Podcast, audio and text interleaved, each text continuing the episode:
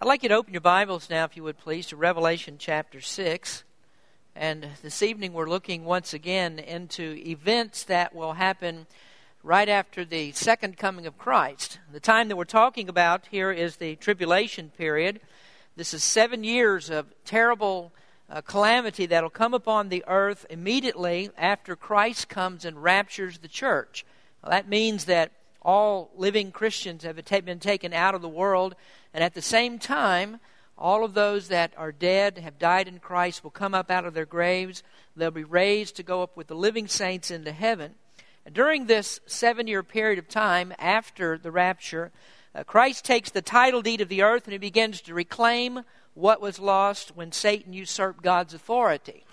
Now, we all know this story how that Adam was tempted in the garden by Satan and when Adam fell, God put a curse upon the entire earth. And since that curse, all this time since then, the whole creation, as it says in the book of Romans, is groaning until the time of the lifting of that curse comes. And this is what we're actually studying. This is when uh, Christ reclaims the earth. He'll purge it from all of the evil and all those who perpetrate evil. All evil will be banished forever.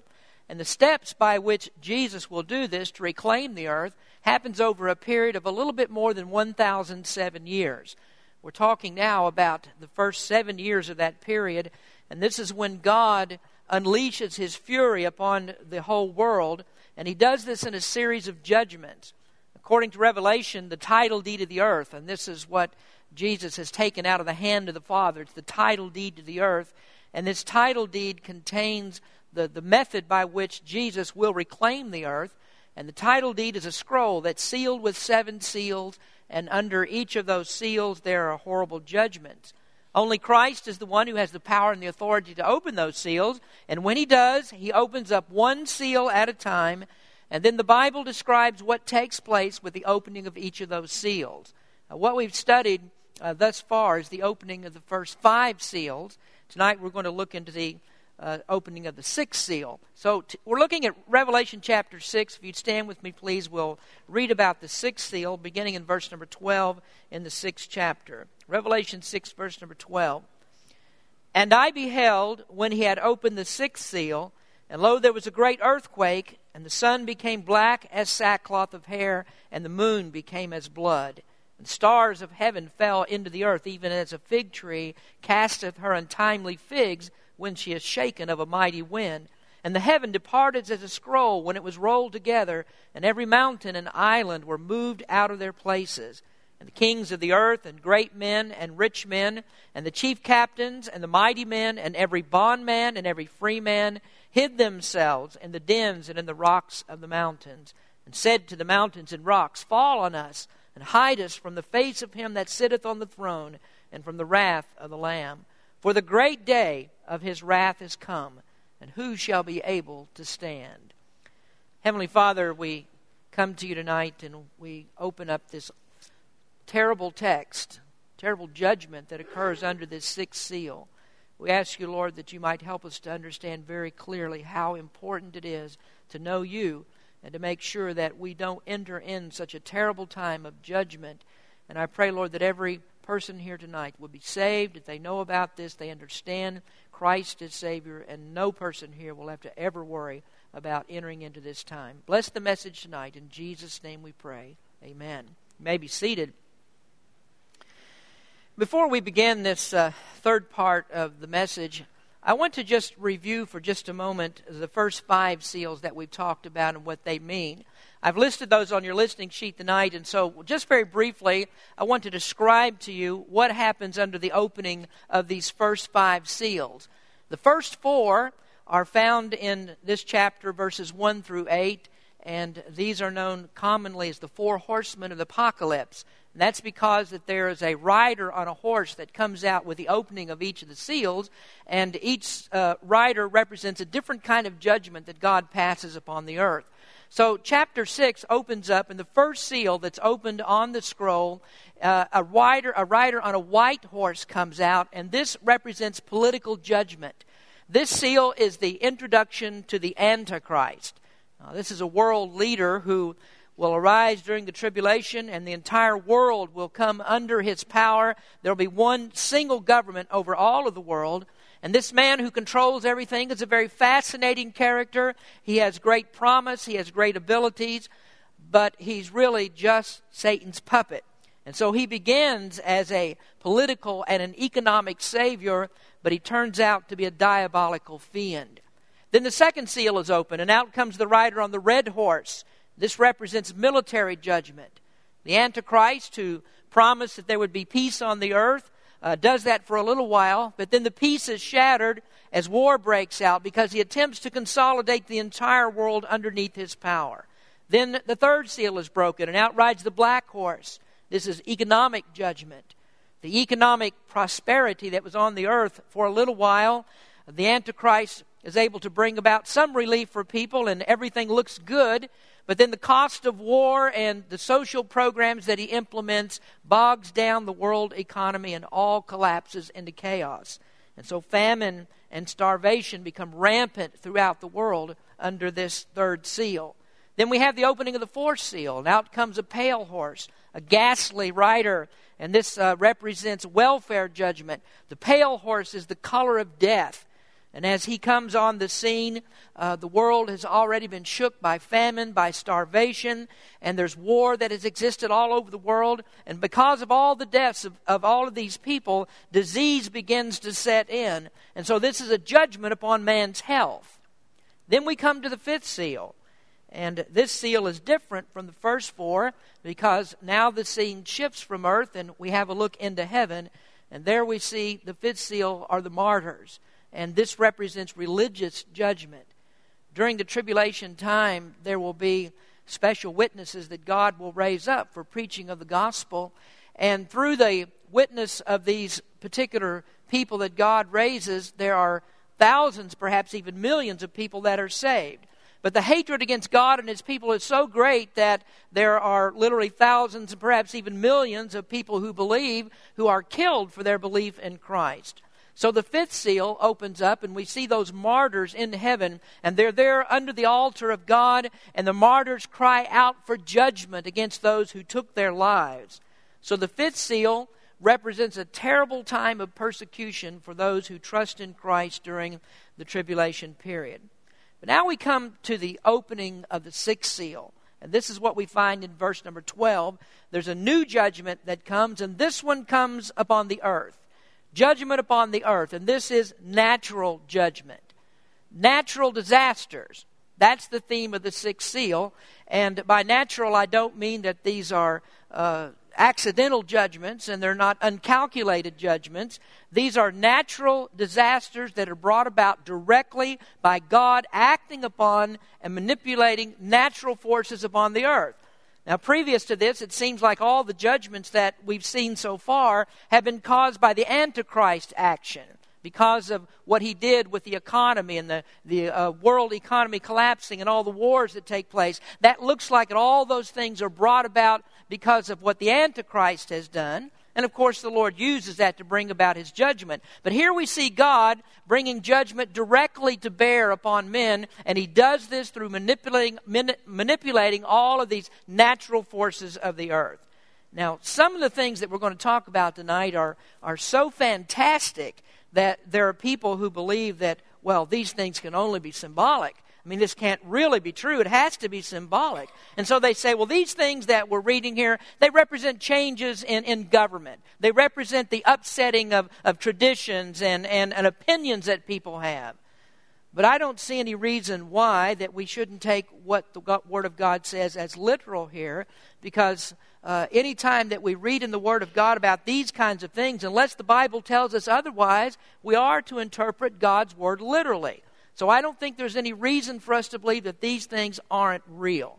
So here is a terrible time of judgment. There is judgment heaped upon the judgment that's already come because of the opening of the previous seals. Now let's look at first then, under this sixth seal, the worldwide forces.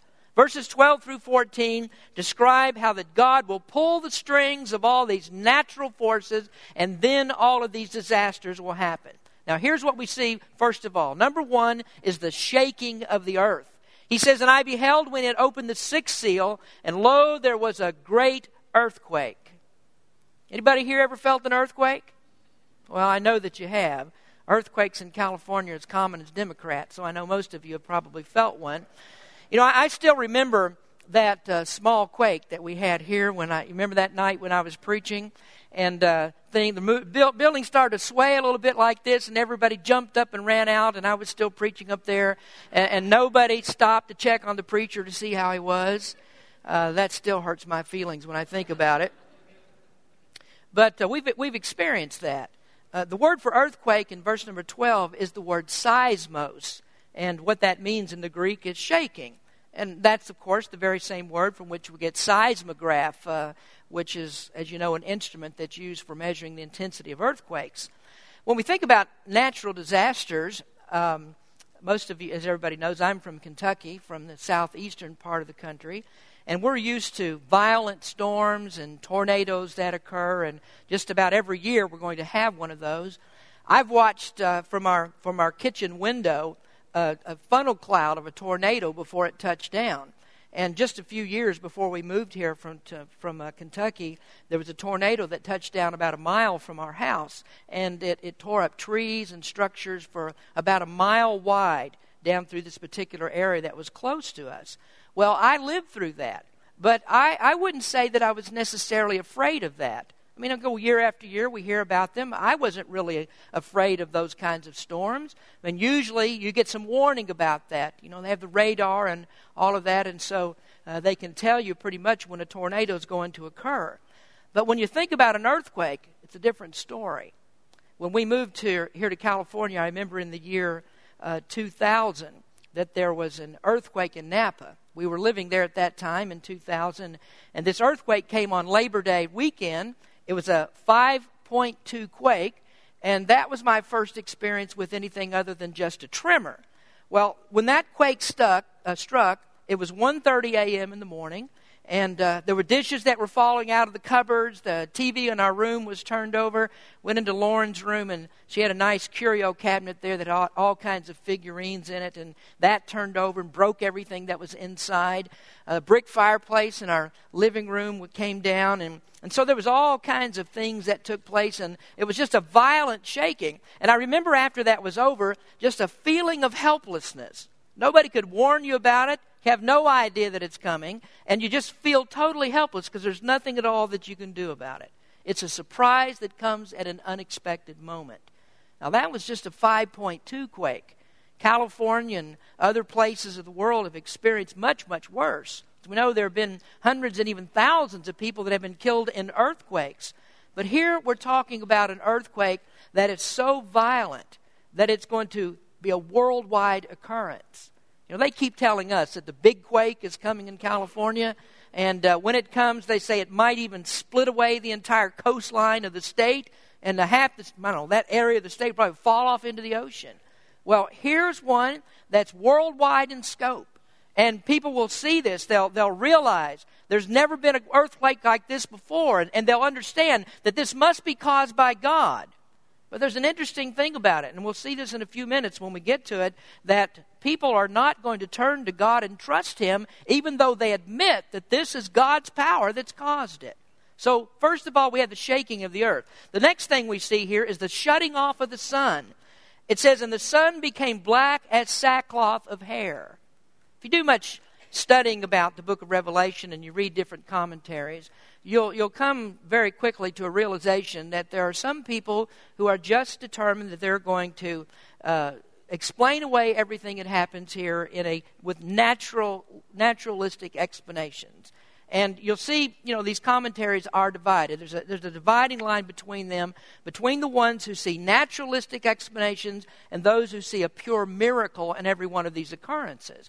So some prefer to say that, well, uh, they'll agree with the earthquake that comes, and they'll say, well, the next part of this, when it talks about the sun being sackcloth or black as sackcloth as hair, that this is a natural result of the earthquake that comes before it.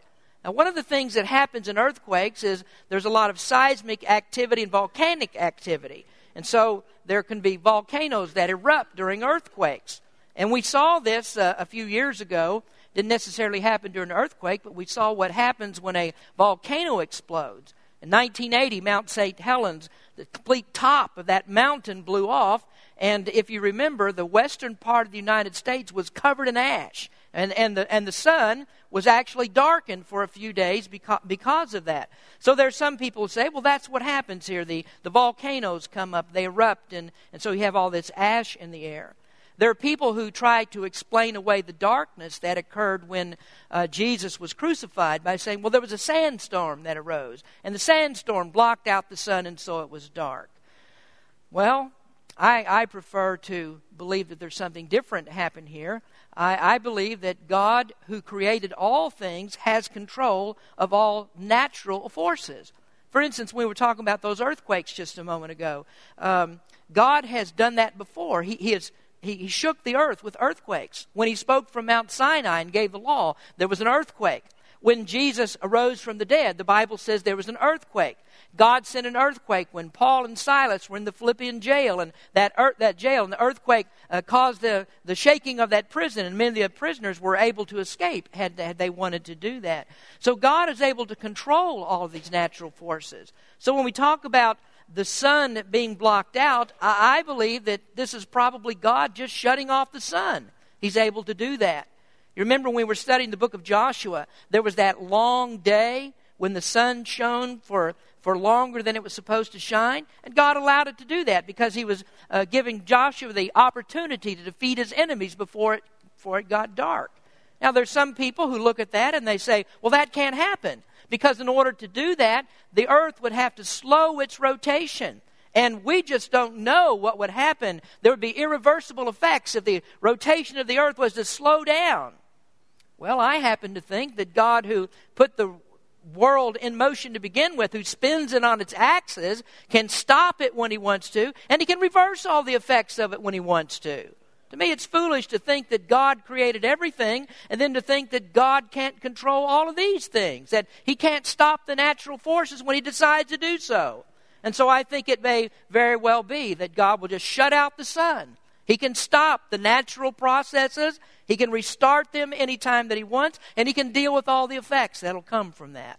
So God controls it all. Then we see something else that happens here. Number three is the sanguine moon. And the moon became as blood. Now, again, we could apply a naturalistic explanation. We could say, well, there's the earthquake, there's the volcanoes, and all this ash is thrown up into the air, and so that colors the skies so that when the sun, or the moon rather, shines through that, it appears to be red. And we've seen things like that as well. When there's uh, different colors in the atmosphere, the moon can appear to be a different color. But it's also possible that, that God, who allows the moon to give off what we think looks like a, a white light when it shines, that God could very well cause that to be a red light that's reflected. He can do that because He's in control. You know, it's interesting that Isaiah talked about the second coming.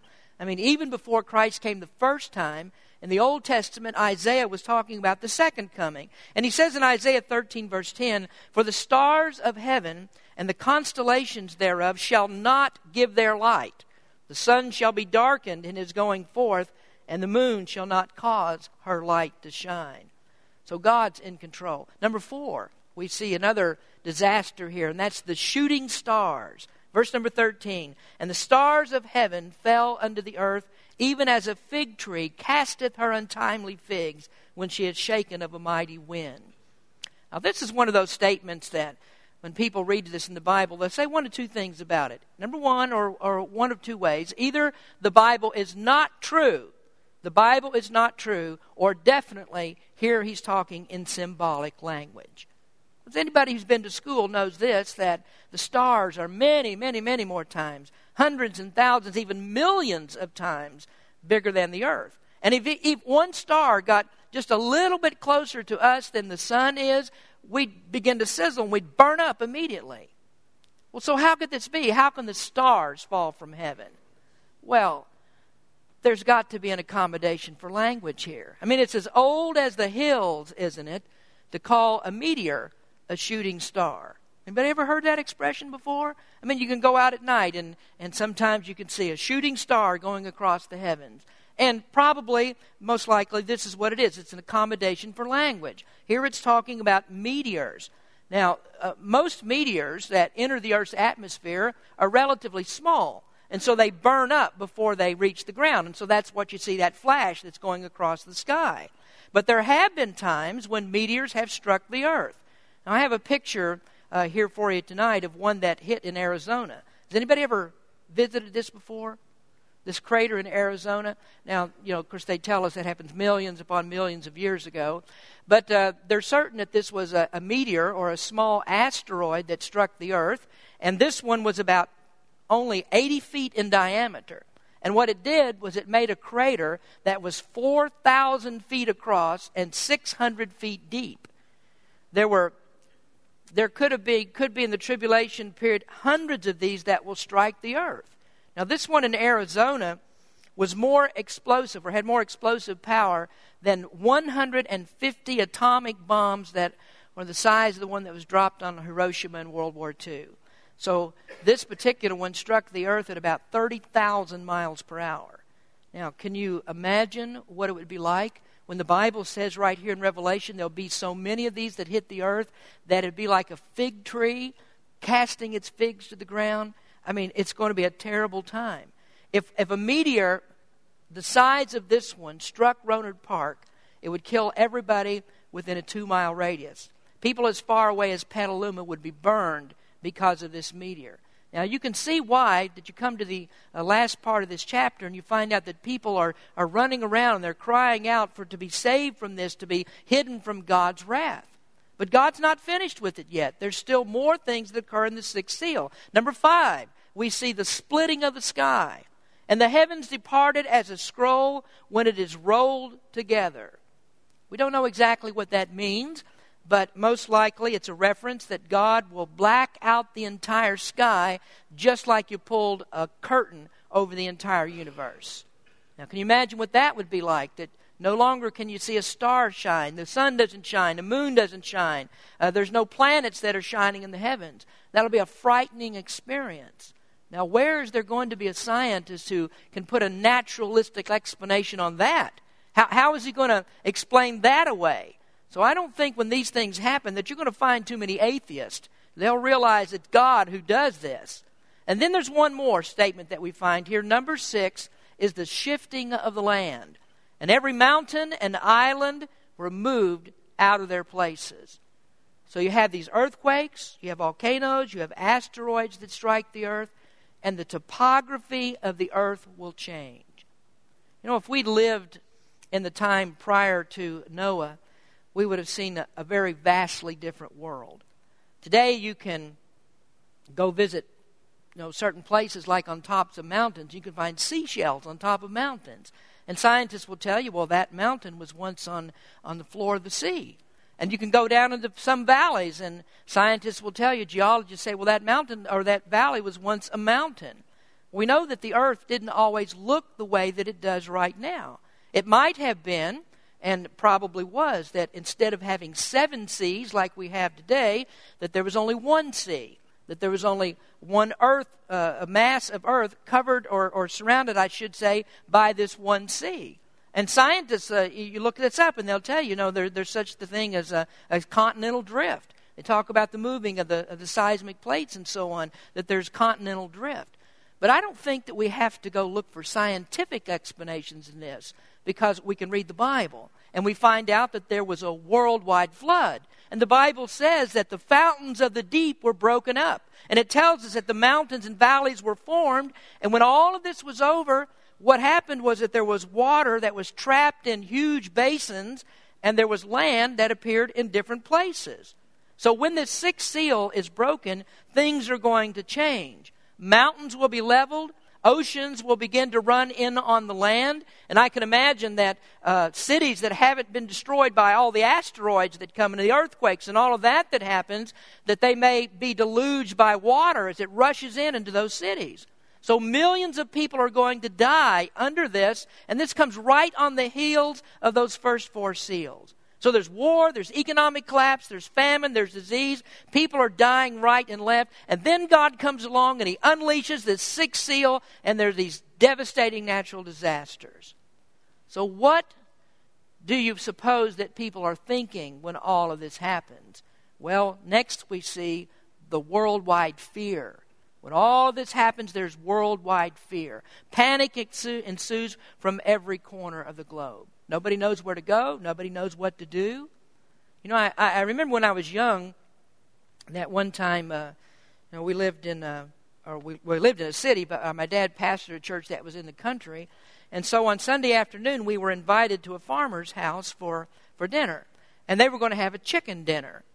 But they didn't go to Safeway to get their chicken they uh, went out in the barnyard and they just grabbed a chicken and they took him and they stretched his neck out over a tree stump, an old tree stump, and they chopped off his head with an axe. Well, one of the things that you do when you kill a chicken that way is that you tie his wings down. Because if you don't, that chicken will sometimes get up and he'll run off. And uh, his, he'll flap and even eh, flap his wings and even fly for a short distance. Well, they didn't tie this chicken's wings down. And so when they cut off his head, that chicken jumped off of there and took off without his head, running around for a little while with that blood spurting up out of that stump. That's a good thought, isn't it? But um, but that's like it's going to it's going to be in the in the uh, in the tribulation period when these things happen. People are going to be running around like a chicken with its head cut off. They won't know where to go or what to do. So all the people are in panic. Now, notice then who's affected by it. This is in verse number 15. And the kings of the earth and the great men and the rich men and the chief captains and the mighty men and every bondman and every free man hid themselves in the dens and in the rocks of the mountains.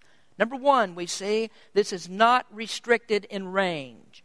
What I mean is that there is no one who's going to escape this terror.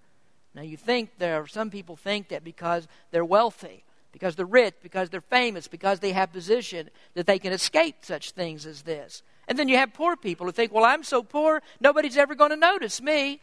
But here we find that, that when this comes, it doesn't matter how rich or how poor you are. It doesn't make any difference if you're an oil baron or if you're a bartender. It's going to affect everybody. The fear will be so great at this time and so thick that you can feel it and you can taste it.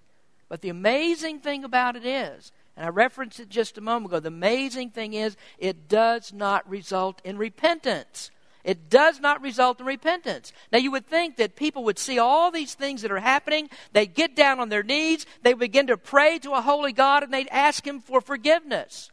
These are people that have lived it up. They enjoyed that economic boom. They enjoyed following the Antichrist. They loved to do anything they wanted to do. The Holy Spirit's been restrained. Sin is rampant upon the earth. Uh, these people flaunt their perversions. They care nothing at all about crime. They don't care about cheating. They don't care about murder. They do it all. But when they see this, when the day of restitution comes, nobody repents. Nobody gets down on their knees and repents towards God for all of these natural calamities. Now, you'd think that after seeing what God could do, that the fear would be so great in their hearts that the first thing they'd do, they'd get on their knees and they'd cry out for God to give them mercy. But they don't. They don't seek God. They don't cry out in belief, and they don't repent of their sins. Up to this point in my sermon, all I've done is just given you some descriptive things. Now I'm going to give you something that's a little bit doctrine. So let's throw a little doctrine in here. There are some people that are so foolish to believe that trusting Christ is just a simple thing to do. That any time that they want, they can just change their mind about God. They believe they have the ability at any moment to change their ways. They can believe in Christ, and they can do it any time that they feel like it. And so you have some people who say, Well, I just think that I'll wait. I'll live it up now. I'll, I'll wait until I see these things start to happen. And then when all this happens, I'm going to change my mind. When death starts to come, or when I get old and I'm ready to die, I'm going to change my mind about God and I'll believe in Him. You know, that's almost so foolish that it doesn't merit a response because there's no one who's in control of salvation. You can't change your mind whenever you want to change your mind. Salvation is in the hands of God. And God can remove the day of grace for anybody to be saved at any moment that He wants to. And then, further uh, on this point, I mean, your salvation results from an operation of the Holy Spirit. You don't control the Holy Spirit. You can't turn Him off whenever you want to, and you can't say, Holy Spirit, come, and it's at your bidding. It doesn't work that way. These people do not repent because God doesn't allow them to repent. You know, that, that might seem harsh to some people, and it might not fit in with the picture that you have of God. But God, in fact, does this because God says this is not up to you. God is the one who graciously allows repentance. I want you to listen to these words that believers in Jerusalem said after they found out that Cornelius was saved, the Gentile Cornelius, after Peter preached to him. Here's what they said. Verse 18 in Acts chapter 11. When they heard these things, they held their peace and glorified God, saying, Then hath God also to the Gentiles granted repentance unto life. Now, that's a very simple acknowledgement that if anybody's going to be saved, it's because God has allowed them to be saved. God has given the grace that they can repent. And so God can withhold that anytime that He pleases. Well, will God withhold their ability to repent? Well, in fact, He does. This is what Paul says about the, the tribulation in the book of Second Thessalonians. There he says in verses 11 and 12, And for this cause God shall send them strong delusion that they should believe a lie, that they all might be damned who believed not the truth but had pleasure in unrighteousness. Now, what does that tell us? It tells us that you don't want to wait. It tells us you don't want to take a chance that you'll ever enter into this time. You see, what God can do, He can just throw that blanket over the entire world, and nobody is going to be able to see Him. God's not going to allow repentance. And so, this is also proof positive that there's no one who's saved by simply a mere presentation of the gospel. Nobody's saved because there's a miracle that happens. The only way that you can be saved is that God works in your heart and He grants you those divine graces of repentance and faith. Now let's go on, let's see what happens next, because next comes the worldwide fallacy. Let's start reading again in verse number 15. And the kings of the earth, and the great men, and the rich men, and the chief captains, and the mighty men, and every bondman, and every free man hid themselves in the dens and in the rocks of the mountains, and said to the mountains and rocks, Fall on us, and hide us from the face of him that sitteth on the throne and from the wrath of the Lamb. For the great day of his wrath is come, and who shall be able to stand? Now, let me give you the biggest fallacy that we find in this whole section. This isn't on your listening sheet tonight, so you might want to just pencil this part in. The biggest fallacy is what we find in verse number 17. It says, For the great day of his wrath is come. They just think that the great day of his wrath has come. What they're experiencing here is just a taste of God's wrath. Now, what we'll see here is something else that's going to happen. In chapter 7, we have what's called a parenthetical section of Revelation, and this comes before the opening of the seventh seal. We don't actually get to the opening of the seventh seal until we get into chapter 8. And there we find out that things get even worse. And that's the period that's referred to as the day of wrath of the Lord. So the great day of wrath hasn't even yet come. So here you have these people that, that think, well, it can't get any worse than this. Things can't happen any worse than this. And people will begin to cry out for death, and they'll say, The great day of his wrath has come, but it hasn't come just yet. But let me show you two fallacies that we find in the verses. Number one is that protection is possible. That's a fallacy. All the rich, all the poor, all the mighty, all the insignificant, the Word of God says that they're going to try to hide themselves in the caves and the rocks and the mountains. You know, I read that, that portion of Scripture, and the thing that came to my mind was Osama bin Laden. You know, he's been hiding out in caves on the border of uh, Afghanistan and Pakistan for seven years now and we haven't been able to find him. The United States Army has developed all of these uh, bombs that can, can penetrate cave systems and blow them up, but we still haven't got Osama bin Laden. So, really, the only thing we need to wait for is the tribulation to come. And that's because there's not going to be any cave deep enough for him to hide in. God's going to drive him out. And that's what happens to these people. They run into the caves, they go to the mountains, they hide in the rocks, and think, here we'll be protected. But they won't be protected. There is no protection from this unmerciful onslaught that God brings. And so they cry out for death. Now, here then is a, is a fallacy. And again, this is not on your listening sheet, but there's a great fallacy here about death. And that's because death delivers no one. Now, they think that death would be the thing that would bring relief, but they're only kidding themselves because what death does, it brings the eternal wrath of God upon them. You know, death. Uh, Death brings about the everlasting fires of hell. Well, some people teach that we're just annihilated when we die. I mean, if, if you're not a believer in Christ, you die, you're annihilated. You don't exist anymore. The Bible teaches that there is an everlasting soul. Every person has an everlasting soul that's either going to spend eternity in heaven or in hell. There is no annihilation. And so they think that death will deliver them. Death won't deliver them, it just sends them into the fires of hell. Now, we have our political leaders, we have our religious leaders that say, you don't need to really worry about these things. There, there are many paths to God. You just choose the path that you want. But the truth of the matter is, there's only one path to God, that's Jesus Christ. And if you die outside of Him, the only thing that waits for you is hell. So it's pure fallacy. It's a fantasy to think otherwise. Now, God has spoken these things in His Word. Now, if God's Word is not true, there's no hope for any of mankind. And that's because if there is no hell, there is no heaven. The same Word of God tells us about both. And the same Word of God tells us about salvation. So if salvation in Christ is a myth, any kind of salvation is a myth. So that's a fallacy. Now, the second one that we see here, I think, is a quite interesting one. And this is the paradox of the Lamb. Verse number 16. And said to the mountains and rocks, Fall on us and hide us from the face of him that sitteth on the throne and from the wrath of the Lamb. The paradox of the Lamb leads to a terrible fallacy. You know what this is? The terrible fallacy of this paradox is that wrath cannot be true. God's wrath simply cannot be true. Now, I could better state it this way Jesus' wrath cannot be true. And that's what people think because Jesus is the Lamb. So, what they've done, they've constructed this sweet, meek, syrupy Jesus who, who uh, just loves everybody no matter what they do and will not punish anybody no matter what they do. Well, here's the last statement for your listening sheet tonight. And don't put things away after I say this because we're not through yet. We have something more we want to read.